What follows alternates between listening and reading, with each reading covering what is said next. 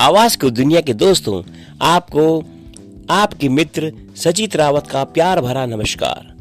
मैंने काफ़ी टाइम आपको काफ़ी जीवन, दर्शन, कुछ साइंस, कुछ एजुकेशन पे बात की है, लेकिन आज जो मैं आपके सामने अपनी कविता प्रस्तुत करने जा रहा हूँ, ये मेरे दिल की गहराइयों से उतरी हुई कविता है।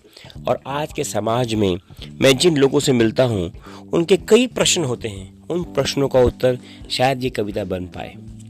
कई कहते हैं हमें कई प्रॉब्लम है, कई कहते हैं हमें प्रॉब्लम है।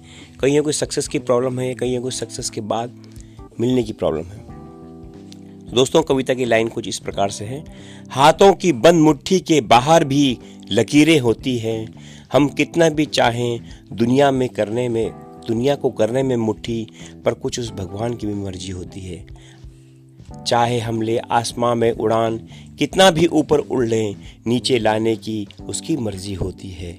हर दिशाओं में, हर तरफ़ सफलता को पाना आपकी मर्ज़ी होता है, पर उस सफलता को किस पायदान पे लाना, ये उसकी मर्ज़ी होती है। कुछ लकीरें भगवान ने अपनी मर्ज़ी से भी खींची हैं, तभी तो खाक को भी पायदानों में चलते देखा है, और उन महलों पे रहने वालों को मैंने खाक होते हुए भी देखा है। कर्मों की उस मुट्ठी को पूरे ज़ोर से दबा देना। उससे क्या मिले, ये उस पर छोड़ देना। ना मिले हाथ में कुछ, फिर कोशिश कर देना। हर कोशिश हौसलों से, हर मंजिल को पा लेना। पर फिर भी कुछ रेखाएँ उसकी मर्ज़ी पे होती हैं।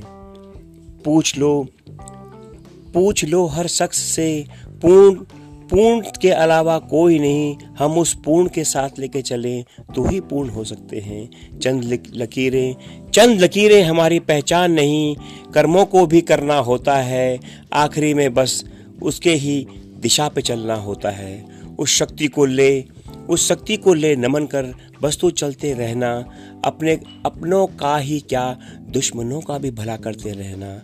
हर बार हर बार, हर काम तुम्हारी मुट्ठी में नहीं होता है, फिर भी कुछ लकीरों को और कुछ लकीरों में उसका भी हक होता है, उसका भी हक होता है। धन्यवाद।